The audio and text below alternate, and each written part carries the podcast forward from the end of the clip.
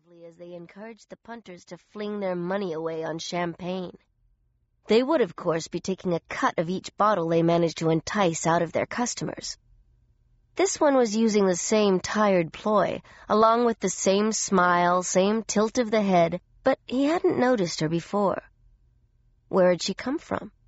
She certainly hadn't been in evidence at their table before now.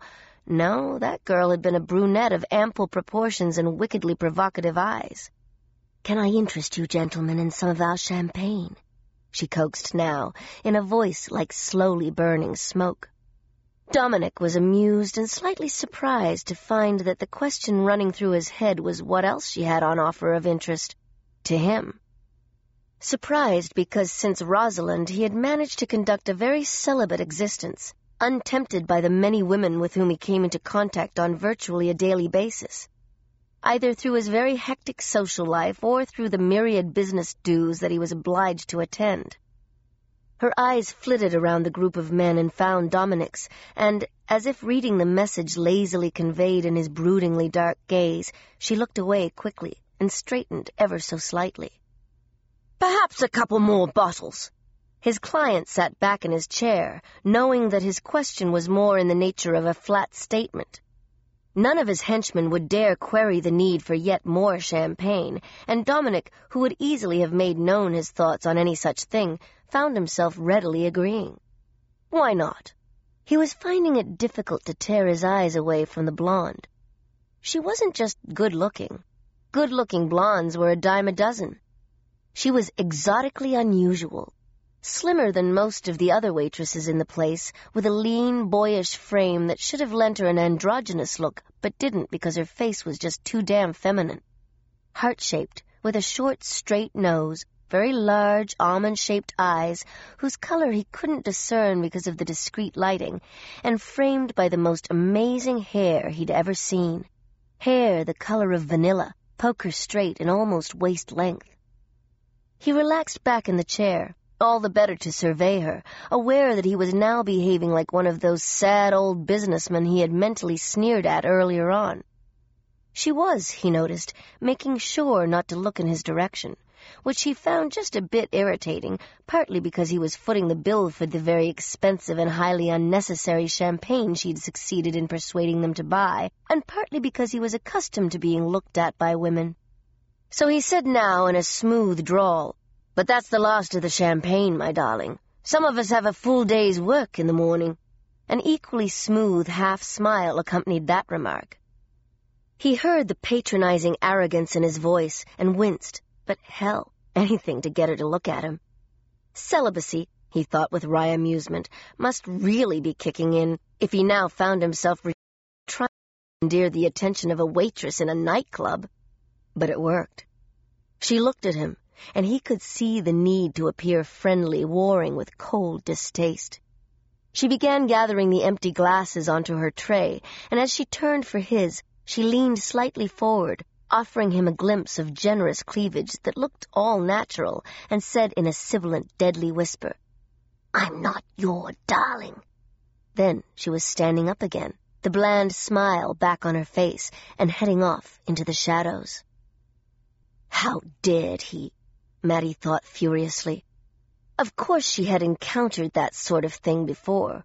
Well-oiled businessmen with eyes on stocks, thinking that they could talk to her in whatever suggestive voice they wanted. For the most part, she had learned to ignore them.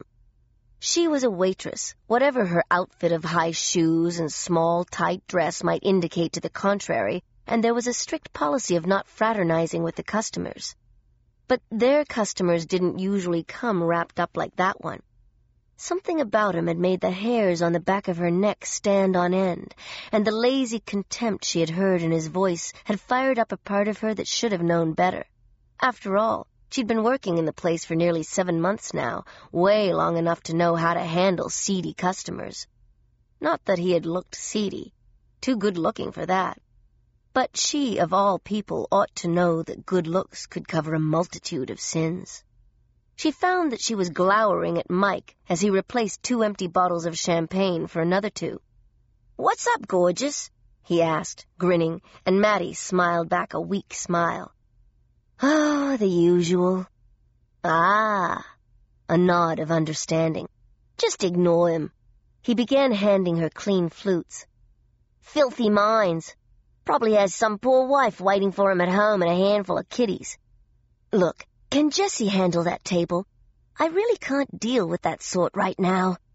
One particularly bad row with Frankie, a course project with a deadline she was finding it difficult to meet, did not add up for a whole lot of patience when it came to difficult customers. No chance, Mike looked at her ruefully. The place is heaving and we're two girls short. Which is why you're working that table in the first place, with Jackie leaving like that. Old Harry's fit to explode as it is. If you value your life, I'd just put up with the bastard. He'll clear off soon enough. Easier said than done.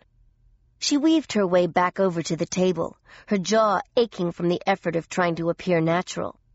Harry did not approve of his girls looking anything but bright-eyed and bushy-tailed as if they were enjoying every minute of having to serve drinks to inebriated rich men whilst dressed in outfits that invited lurid comments and lecherous remarks.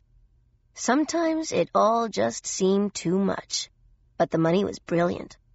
That was one thing she couldn't afford to forget, and she needed the money. And how many other night jobs could offer what she got at this place?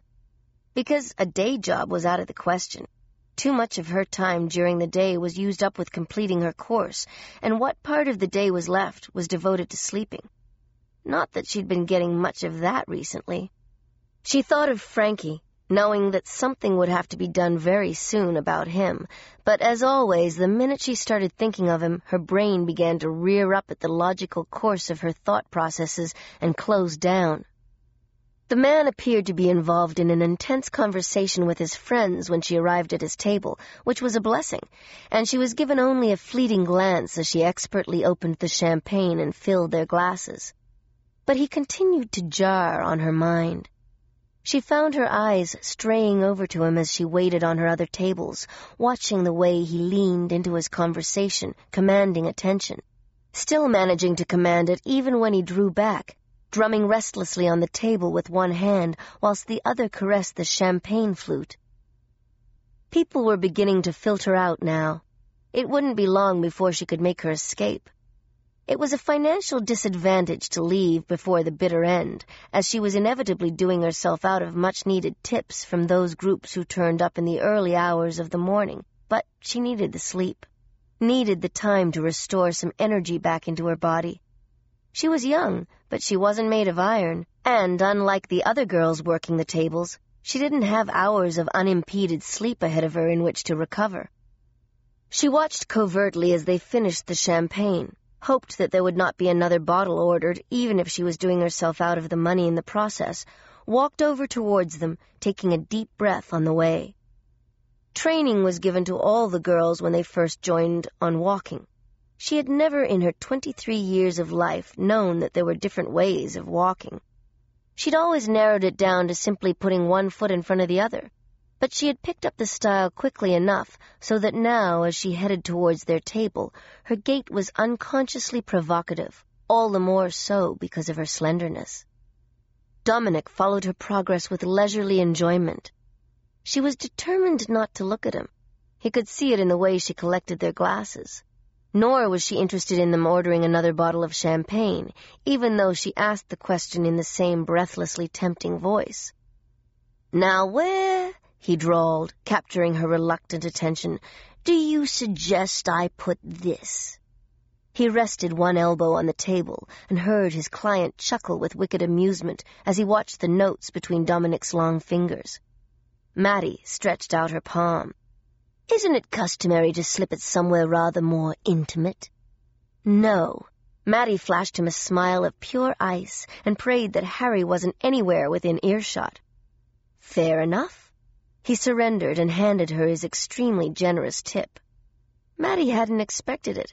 He was, after all, a typical obnoxious customer who felt he had no need to treat her, a lowly waitress in a nightclub, with anything resembling respect.